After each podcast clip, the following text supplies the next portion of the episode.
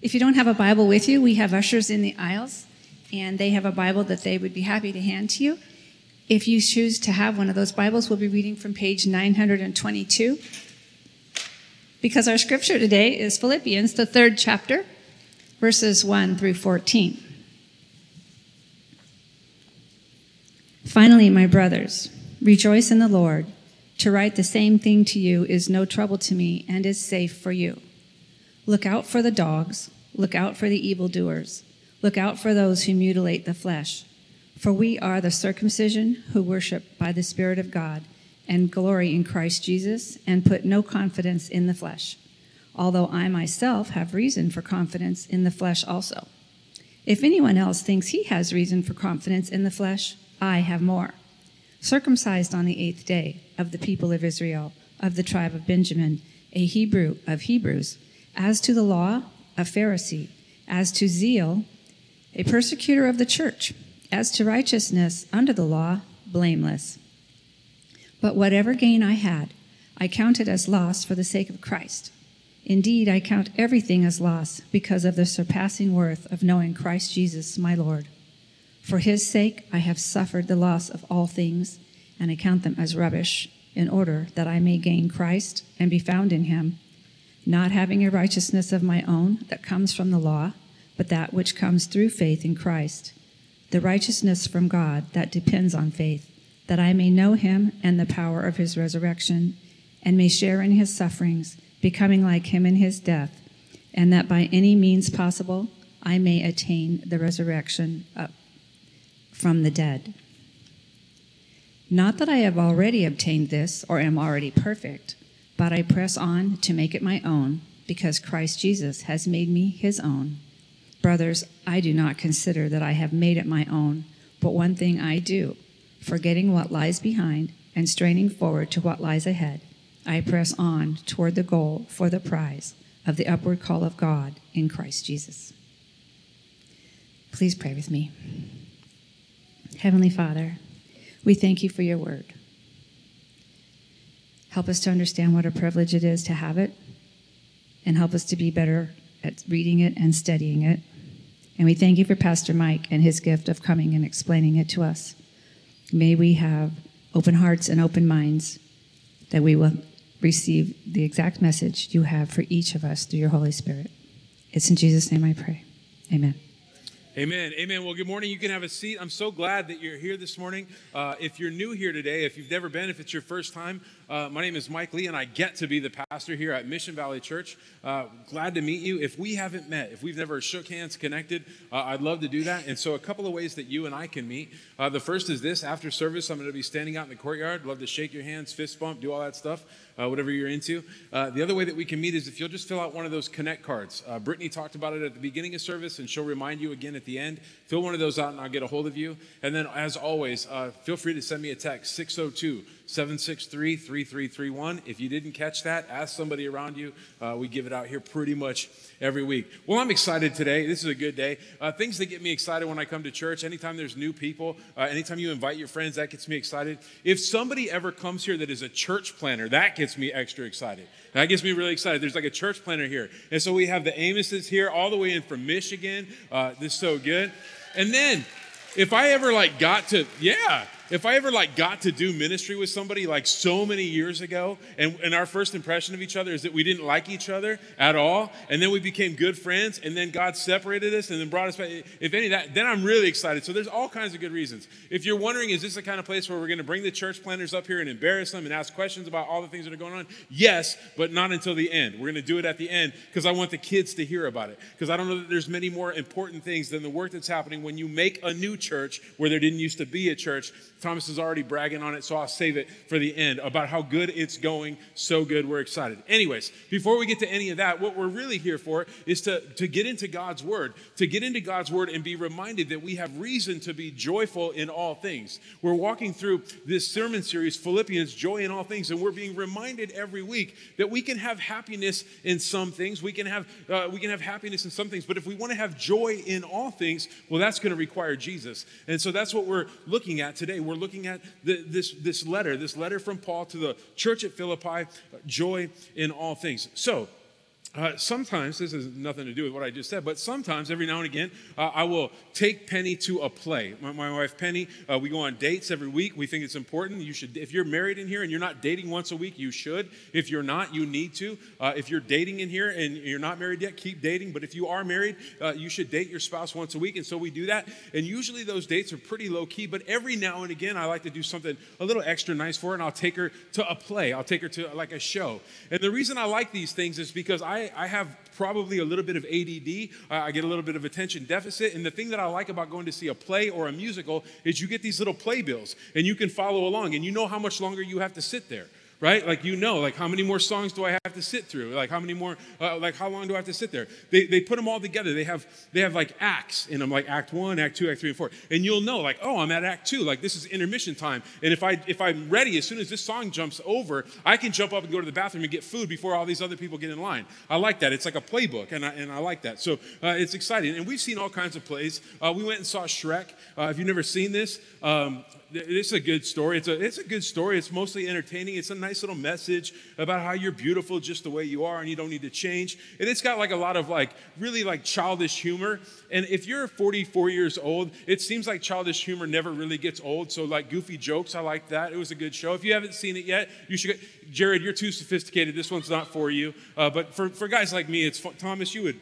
Yeah, you'd like it. You'd like it. Um, we also saw Wicked. Um, there was a lot of singing in this. It was mostly just singing over and over again. There was singing by a, a, green lady, and I guess she's really good. She's done some other famous stuff. I don't understand it too much, but it's a good little story, I guess. There's like, like a message. Uh, that usually there's more to this story than you would really know about. It's a pretty cool show. I don't. Anyways, if you've never seen it, check us out. And then uh, we saw Hamilton. This is the one we saw most recently. We saw Hamilton. We didn't see it on Broadway. Uh, we did watch it on Disney on Broadway during the pandemic, but then we saw it live at Gammage. It's very good. This is probably I, this is my favorite one of these kind of things. Uh, you know, it's a redemption story. It's a story about a guy who puts all his hopes and values in the wrong things, and those things leave him empty, and, and, and it's like kind of sad, but he's forgiven through sacrificial. It's a pretty cool story. Uh, I, I, like it. I like these plays because I like to know that I know what's coming next. I could see, like, we're in Act One, and we only got three to go, so I'm almost done. And I wonder, though, if they were to make a play or a musical, if they were to make a play or a musical about your life,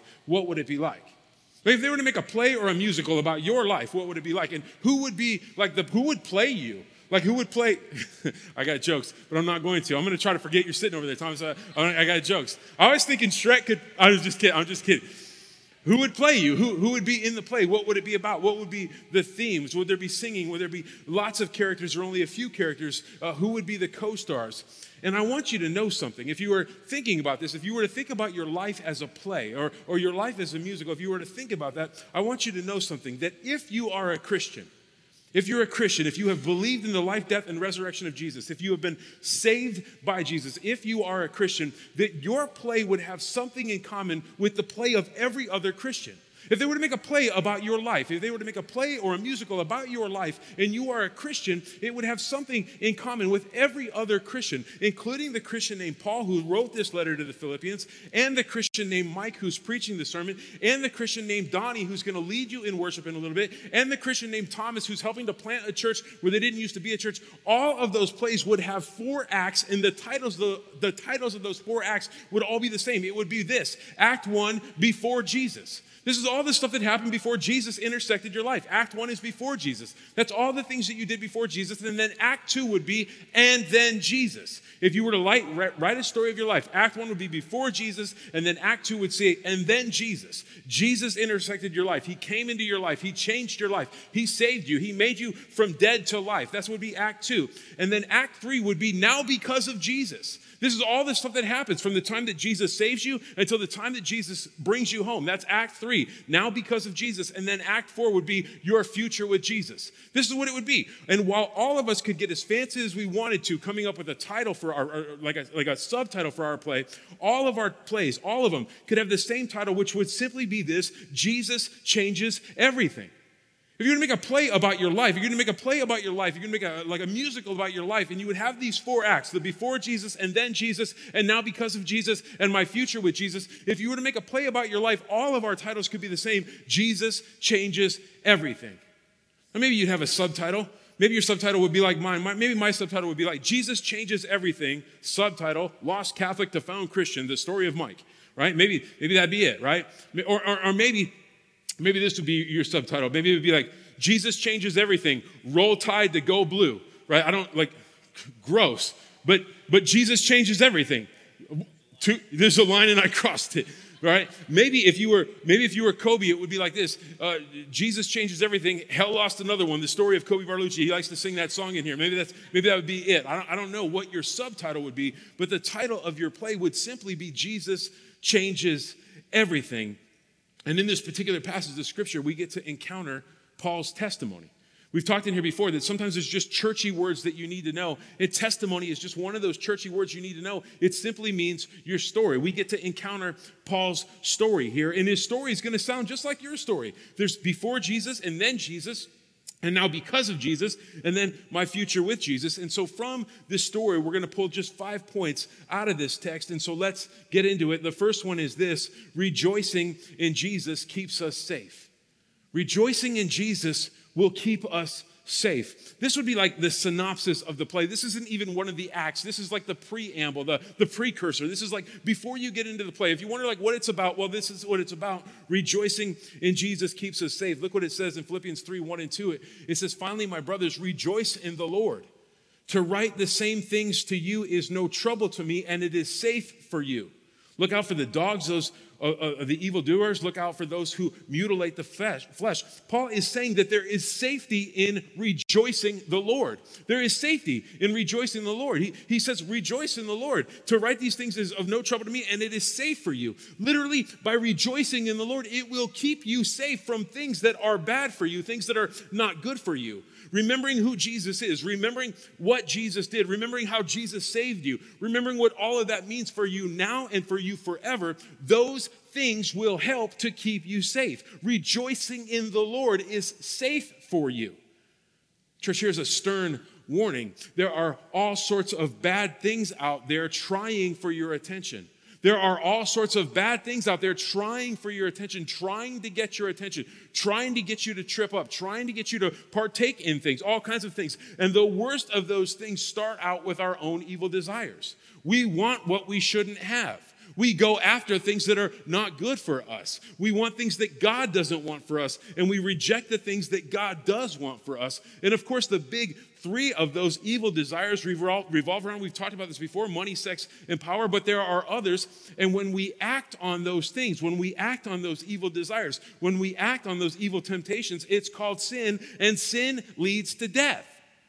Church, if you start to forget most of the things that I tell you, I hope that in somewhere as you're sitting out in the room that you start to remember that sin always equals death. It always leads to death. There's never an opportunity where sin exists and it doesn't lead to death. It will always lead to death. Desire, eh, the flow goes like this desire comes from our hearts, and when we act on that, it's sin, and sin leads to death death of trust, death of relationships, death of innocence, always death. It's what happens. You cannot dabble in sin and hope to have it not lead to death. It will lead to death. Eventually, the sin will find itself out. You'll have an opportunity to repent, but there will be death around it. Sin always leads to that. And rejoicing in what we have in Jesus keeps us safe from acting out on those evil desires. If you wonder what it looks like practically, well, it practically looks like someone thinking, I want money bad enough that I am willing to neglect the other areas of my life for it. I want money bad enough that I'm willing to neglect my wife and my children, my, my responsibilities to my family, or even my, my membership in the local church. I want it that bad. But since I have all I need in Jesus, I'm not going to act on all of that. That's what it practically looks like. And if I can rejoice in Jesus, I'll know that I have enough in Jesus, and so I don't have to chase money at the detriment of all these other areas of my life. It practically looks like this I want to. Somebody could be thinking, I want to have sex outside of God's plan for marriage, but I have all that I could ever want in Jesus, and so I'm not going to do that. I can rejoice in what I have in Jesus. Jesus is more than enough to fill me up, and so I don't need that other stuff. And when we rejoice in Jesus, when we remember who He is and what He's done and what that means for us, it keeps us safe from these other temptations that are out there. They simply don't look as good to us. It practically looks like saying, I want to gain power and an influence uh, over this world, but I have what I have in Jesus and it's more than enough, so I'm going to just be content. Church, rejoicing in all Jesus is, in all we have in Him, keeps us safe from the temptation to pursue things that will ultimately harm us. There's so many things out there that will ultimately harm you. And if you spend your time remembering and rejoicing in Jesus, it'll keep you safe. Church, rejoice because you are safe in Jesus. And one of the best ways to do that is to simply remember your story. If you'll just remember your story, if you'll remember what Jesus has done for you, if you're a Christian and you can't remember how to rejoice, just remember what he's already done. And this is what your story is. The first one, Act one of the play, is simply this Jesus renders our past powerless. If you want reason to rejoice this morning, just remember this Jesus has rendered your past powerless. It has no control over you anymore, it has no power over you anymore. Look what it says in the text here in verses 3 through 6. It says, For we are the circumcision who worship by the Spirit of God and glory in Christ Jesus and put no confidence in the flesh, though I myself have reason for confidence in the flesh. Also, if anyone else thinks he has reason for confidence in the flesh, I have more. Circumcised on the eighth day of the people of Israel, of the tribe of Benjamin, a Hebrew of Hebrews. As to the law, a Pharisee. As to zeal, a persecutor of the church. As to righteousness under the law, blameless. Paul says, Hey, I have actually a particularly interesting past. Like my before Jesus story is particularly interesting. He is a religious leader, he is a religious zealot. He is, he is so religious. He is so religious and so into following the law that he is a Pharisee. And so he starts to just list off all these things. He's, he's, he's listing off all these things that, that he's done. He's, he's looking to religion to, to do certain things. And he's done a good job of it. He's like, hey man, I was literally circumcised on the eighth day, just like I was supposed to be. And, I, and, and I'm from the right group, I'm from the Israelites. I'm from God's chosen people. And not just that, I'm from the best group of the best group. I'm from the Benjamites. I'm a Hebrew of Hebrew. I'm zealous about following the law. He said, as far as following the law, I'm totally righteous. But here's the thing Paul recognizes when he encounters Jesus that all of his religion, all of his heritage, his radical following of the law, all of it was worthless to save. All of it's worthless to save. It couldn't save him. The law that Paul was following is perfect, and it points out that sin is. It points out all the things that sin is, but it is absolutely powerless to save. The Old Testament law was fantastic at telling you all the reasons why you're not good, but it can't save you at all. The Old Testament law is perfect at pointing out your radical need for a Savior, but it in of itself cannot save you because we can't follow it. And likewise, whatever it is that you're looking to or have ever looked to to do that which only Jesus can is worthless to save also. Church, some people still look to religion to save, but religion can't save. There are people every single Sunday that get up and go to church thinking that somehow walking into a room and sitting down in a chair and singing some songs and like following along uh, somewhat or giving some money or doing some things that somehow that will save you and it just can't. Some people look to relationships. I remember being a teenager desperately seeking approval from people desperately wanting somebody to approve of the things that I was doing. But relationships with people can't save. Some people look to some other version of the law. They're not following the Old Testament law, but they're following some other law or their own morality. But morality can't save you. We simply can't follow the law or man made rules or some other version that we've made up of morality well enough to save us. And the good news, the good reason to have joy, the reason to rejoice is that Jesus makes our past powerless. Whatever it is that you were looking for, whatever it is you were looking to to save you, whatever it is you were looking to to give power over your life, none of it can save you. And Jesus said, don't even worry about it anymore. It's powerless now. It just doesn't have any power over you. Our past, the good, the bad, the ugly, all of it is powerless. It's powerless to save. And check this out it's also powerless to condemn. It can't condemn you anymore either. It is literally powerless. If your past was just powerless to save, but still had so much power to condemn, well, it wouldn't be powerless at all. And I'm telling you, it's completely powerless to either save or condemn. For Paul, his righteousness under the law was powerless to save, and his unrighteousness in the crimes he perpetrated against Christians was powerless to condemn. Church, rejoice. Christian, rejoice. Your past has no power here. Your past has no power over you. That's act one of your story. The past is no longer important. Let's go on to the next point. This would be like act two of the play. If you were just following along in a playbill and you're wondering how long until you can get out of here, how long until you can go to the bathroom, how long until you can get snacks or coffee or whatever, and some of you are like, yeah, I got a, I got a brunch after this. Can you, can you? I'm letting you know right where we're at, right? We're, we're in act two of the play. Here it is. Jesus finds you where you are, but he doesn't leave you there. That's the, that's the next act. That's what happens. This is your and then Jesus moment. Here's Paul's and then Jesus moment. We got to turn back to Acts and see what's going on. Paul's writing this letter to the church at Philippi, but in case they have forgotten, or in case you've forgotten, I'll just remind you of Paul's and then Jesus moment. Acts 9, 1 through 5 says this, but Saul, still breathing threats and murder against the disciples of the Lord, went to the high priest and asked him for letters to the synagogues at Damascus, so that if he found any belonging to the way, men or women, he might bring them bound to Jerusalem. Now, as he went on his way, he approached Damascus, and suddenly a light from heaven shone around him. And falling to the ground, he heard a voice saying to him, Saul, Saul, why are you persecuting me? And he said, Who are you, Lord? And he said, I am Jesus whom you are persecuting. This is Paul before he becomes Paul. This is Paul while he's still Saul. He's out, he's persecuting Christians. He's doing what he thinks is right. He's going after the righteousness under the law. This is how he is living his life. He's a religious zealot, so excited about what it is he believes that he's going out and literally hurting, hunting down Christians. That's what he's doing. And then Jesus.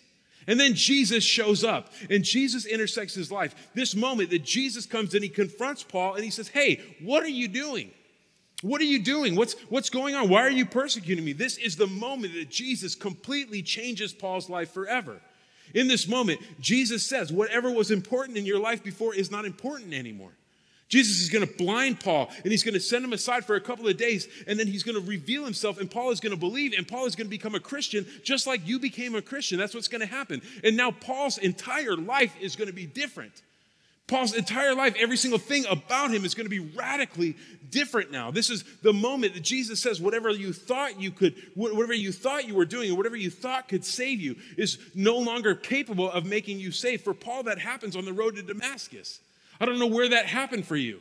For me, it happened on County Road 31 in the 1981 uh, Ford Bronco. That's where it happened. That's where my and then Jesus moment happens. And maybe you know where that's at. For some of you, it happened right here in this building. For some of you, it happened when you were a little kid. For some of you, it's happened very recently. We've seen several people get baptized recently, having recently had that and then Jesus moment.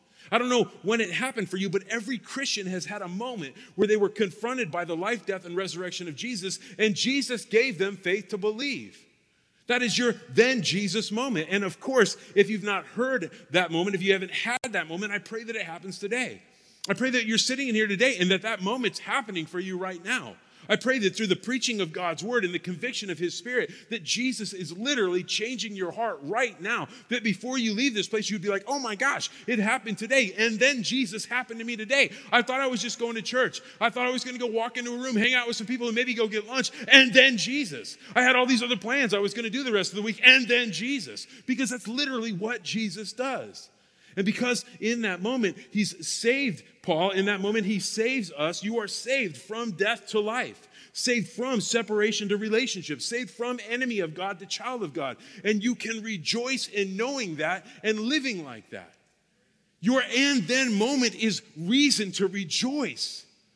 If you ever are just feeling like low and, and far away from God, just go and remember that moment. If I just feel far from God, if I feel like things aren't going well, I will literally just, just close my eyes and remember that 1981 Ford Bronco. I can see the dashboard, I can see the cracked dash, I can see all of it, I can hear it. It sounded bad, y'all. I can like feel it. I can smell it. A, a, Ford Bronco has a weird smell to it. They always have them. I, I got a friend that just got one, and it smells exactly the same. I'm instantly transformed. If you want to like remember that, right? David says, "Help me to remember the restoring me the joy of my salvation." If you want to go back to the joy of your salvation, remember that moment when you had that and then Jesus moment, and rejoice in that.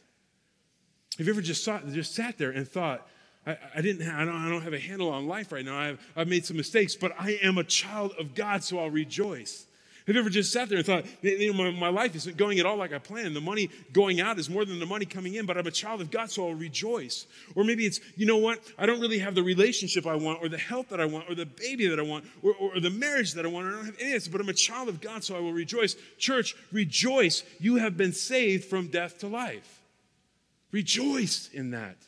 Be a people who rejoice.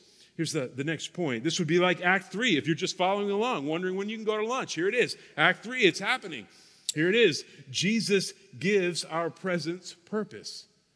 After your and then moment, after that happens, now you get into this act of the play that's like, and now because of Jesus. And this changes everything. Jesus is going to give your presence purpose. Look what it says here in Philippians 3 7 through 11. It says, But whatever gain I had, whatever I gained, through all that righteousness, whatever I gained out there persecuting Christians, whatever I gained seeking to satisfy and make people happy in my life, whatever I gained, whatever you gained, going out and trying to, to, to live a certain way or do a certain thing or make people happy, whatever it is that you were trying to gain as you were out there chasing all that stuff, he says, whatever gain I had, I counted as loss for the sake of Christ indeed.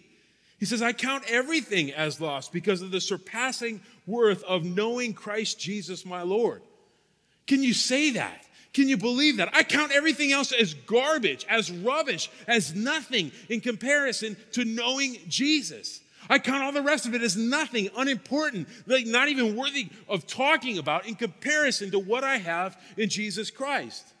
He says all of this stuff. He said, For his sake I have suffered the loss of all things and count them as rubbish in order that I may gain Christ and be found in him, not having a righteousness of my own that comes from the law, but that which comes through faith in Christ, the righteousness from God that depends on faith. Imagine this when Paul says, I'm going to just trade in all these things, all these things I was trying to do. I'm going to count it all as lost so that I can be found in Christ. That's all I want. I just want to be found in Christ. Where are you? I am in Christ. That's what Paul would say. And so, whatever I was doing before, it's garbage, it's trash, it's crap, it's nothing. It's nothing because I'm found in Christ. That's what he wants, that's what he's gained. That's his end now because of Jesus. And now because of Jesus, everything else just doesn't matter anymore. He goes on to say, that I may know him and the power of his resurrection and may share his sufferings, becoming like him in his death, that by any means possible I may attain the resurrection from the dead. Paul has purpose now. He has purpose now. He has so much purpose that whatever he was doing before is not only un- unimportant, it's rubbish, it's refuge, it's garbage. Jacob Frasca was telling me in Preaching Collective that it is a stronger word than that. It's a stronger word than that. And I can't say it in here because Jerry told me I'm not allowed to say it in church. But if you wonder what it is, it is the worst of the worst. It is that kind of, it's crap. It's the, the worst version of crap, but that's what Jacob taught me. But, but you can't say it in church because Jerry said she'd seek me. There she She's nodding her head. Don't you say it. She's all the way back there. I bet Jerry could throw a sandal from the back row if she wanted to. Her kids are laughing. They know. I, I ain't going to say it, Jerry. I, I'm not going to say it, Jerry. I know. I, I got it. I feel all that condemnation. No condemnation in Christ Jesus, but you say that word in here and Jerry's shoes flying. Here it is. It's refuge. It's garbage. He says everything that mattered before so much, it's garbage now. Remember, Paul is so zealous about his beliefs. He's so zealous that he's persecuting others that believe different than him. But now, because of Jesus, all that stuff that mattered to him so much is like garbage in comparison to the surpassing worth of knowing Jesus. Every single bit of Paul's life has new purpose now because of Jesus. He lives for Jesus, lives to tell others about Jesus. And because he recognizes that all this stuff from before is garbage in comparison to Jesus, he's not tempted to go back to it. He's not tempted to go back to it. It's garbage. Why would you be tempted to go back to garbage? He's tasted something good. He's tasted something pure. He's tasted something holy. He doesn't want that other stuff anymore. His joy and his knowledge of Jesus keeps him safe from going back to that garbage that threatened to harm him. And if you are a Christian, this is where you are now. This is where you're at. If you're a Christian, you are living in Act 3. This is the stuff. This is now with Jesus, now because of Jesus. Sure, before Jesus, you probably thought lots of things were important. You probably thought all kinds of things were important. Maybe money, sex, and power were important to you. Maybe popularity or status or achievement was important to you. Maybe attention or affection or approval from other people was important to you. But now, with Jesus, in comparison to Jesus, you can recognize how powerless all of those things are. How much joy is there in knowing that the things that used to matter to you before Jesus just don't even matter anymore? They're inconsequential. And the joy is that it, that it keeps you safe from going back. Church, I remember that for about 10 years, all I wanted, all I really wanted, what I wanted so bad, what I coveted, all I wanted was the approval of certain people in my life. I remember as, as a teenager, from the time I was about 11 years old until the time I accepted Jesus, all I really wanted was one particular man to approve of me. I wanted my stepfather's approval so bad that I would do anything to get it. I would do anything to get it. I remember the day that he looked down on me for not standing up to the school bully. And the next day I walked up to the school bully and I got into a fight and got just, just destroyed. But what I really wanted was that man's approval. I wanted his approval so bad that I was willing to do anything for it. I remember that when I got into high school, I thought that what he really liked would be if I was the kind of guy that was a certain kind of guy. And so I tried to be that kind of guy. I remember trying so hard to do that, to try to get his approval. I remember playing sports to try to get his approval. I remember coming out of the stands after a play and looking up to see is he smiling? Is he happy? Did I do it right? Was he proud of me? Did I get that block? Is that everything he wanted to see? I remember thinking all that stuff and wanting so much for his approval. And I remember that moment that Jesus intersected my life almost instantaneously. It just didn't matter anymore. It just didn't matter anymore. I just don't care. I don't care. I don't know if I ever had it. I don't know if I'll ever get it. And I don't care. And there's so much joy in that. There was so much burden in trying to, to, to please this individual, to try to get what I wanted out of him. And it just wouldn't ever happen. And it's fantastic. I can rejoice because now it doesn't matter. And with my past out of, out of, my way, with, with your past out of your way, with Paul's past out of their way, every Christian is free to focus on their real purpose to join Jesus on his mission, to join in his suffering, to join in his command, to go out into the world, teach what he taught, make disciples, and baptize those who believe. Paul's life, my life, your life have purpose now. If you wonder what act three of your play is like, that's where you live on purpose for Jesus. What does it look like? Well, it looks like serving in kids' ministry. It looks like serving in youth ministry. It looks like doggone planting a church. That's exactly what it looks like. It looks like going to Africa. It looks like going all over the place in all these different missions. It looks like volunteering at VBS. It looks like leading your family really well. It looks like dating your wife in the name of Christ for his glory and for your good. That's what it looks like to live your life right now on purpose for Christ. Every single one of you is a missionary.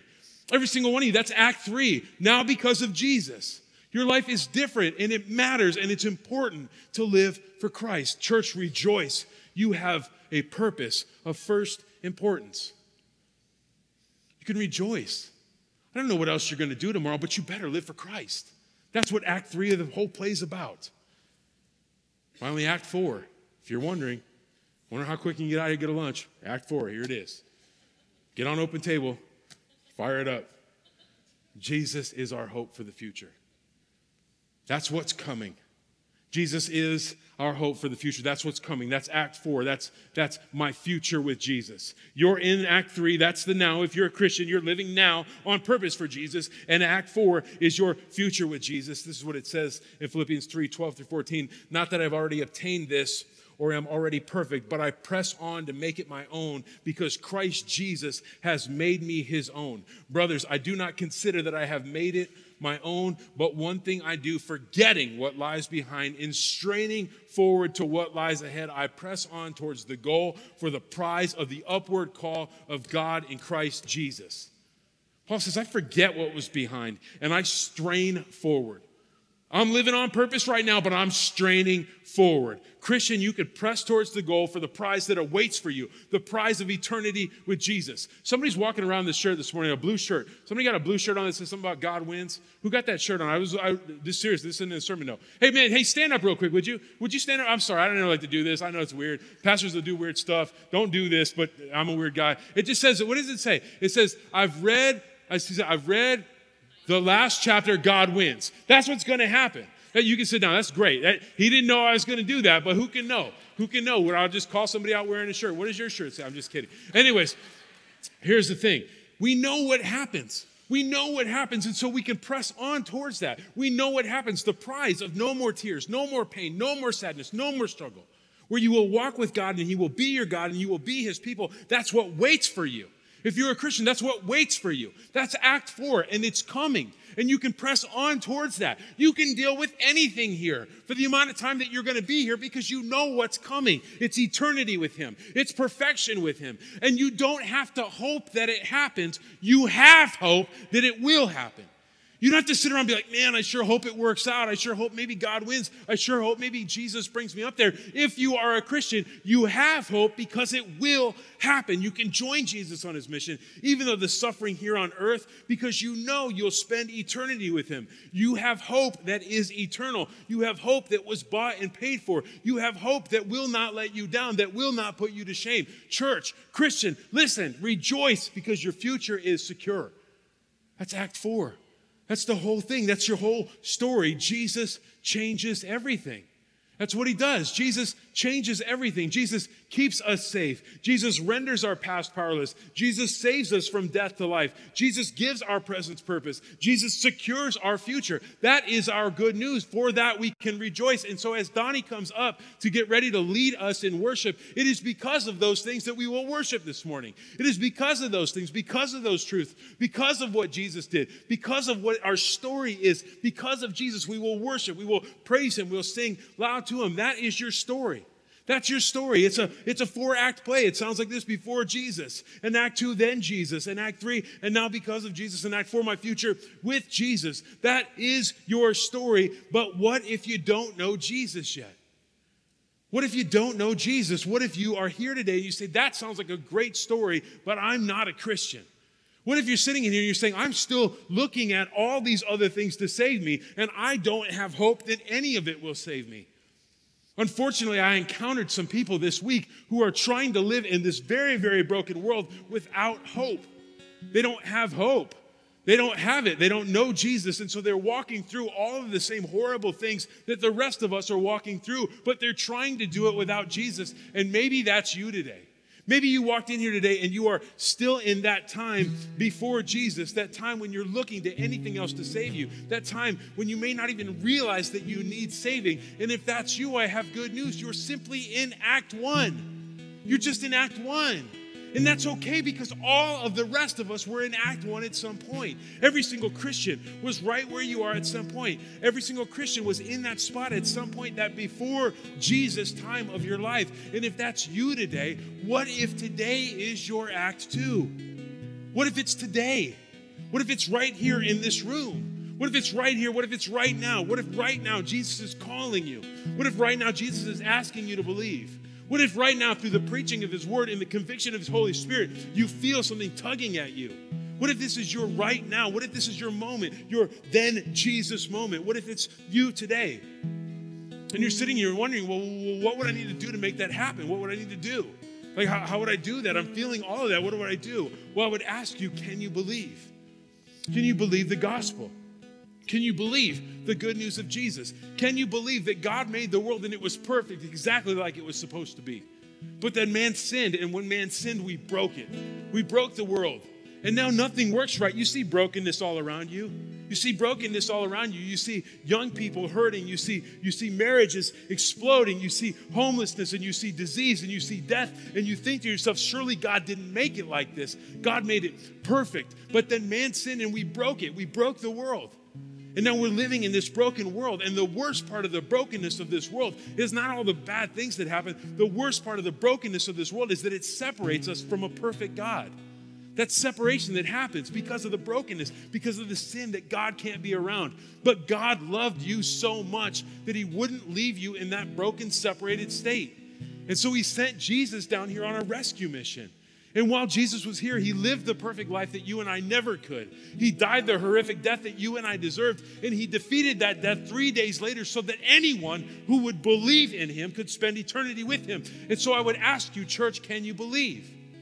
Can you believe today? Maybe you need to believe again today so that you can get back to rejoicing. Maybe you need to believe for the first time today so that you can start rejoicing. Can you believe? Let's pray. Father God, we thank you for your word. We thank you for coming to us right where we are, for saving us from death to life. God, if there's anybody in this room today that hasn't believed in you, I ask you to do that which only you can do. I ask you to give them faith to believe. God, save them. To the person that walked into this room today that is still looking to so many other things for safety, remind them that you are everything they'll ever need. For the person that walked into this room today that just got invited by a friend that's wondering, can this happen for me today? God, change their heart and give them the faith to believe. It's in your name that we pray.